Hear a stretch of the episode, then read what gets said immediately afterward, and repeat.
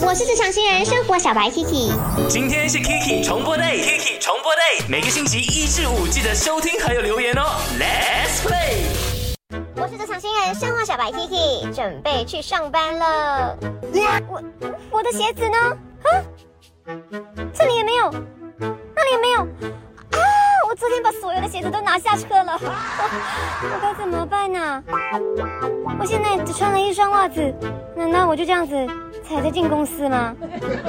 接这个故事呢，首先先谢谢灵感的来源，就是来自全民新艺人的周一孔。就话说有一天他去工作，然后呢，我就看到他 po IG story，他说。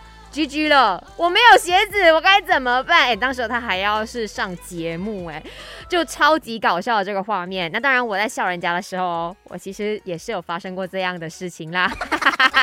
幸好你知道，我就是一个很会乱乱 zip 东西的人，我就把了一双呢已经快坏了的那个运动鞋 zip 在我的嗯 car seat 下面，赶紧穿了就你知道下车去工作。虽然就是整体很不搭啦，可是呀也没有办法了。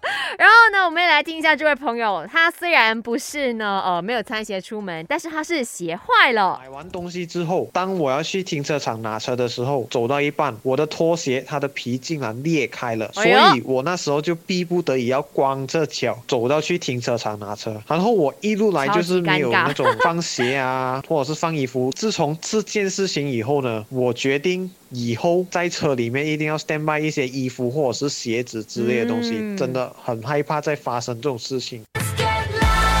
来了，继续来分享一下，你有没有试过，真的是去到了目的地才发现到，原来你没有穿鞋或者带鞋出门的经历？这时候你会怎么解决呢？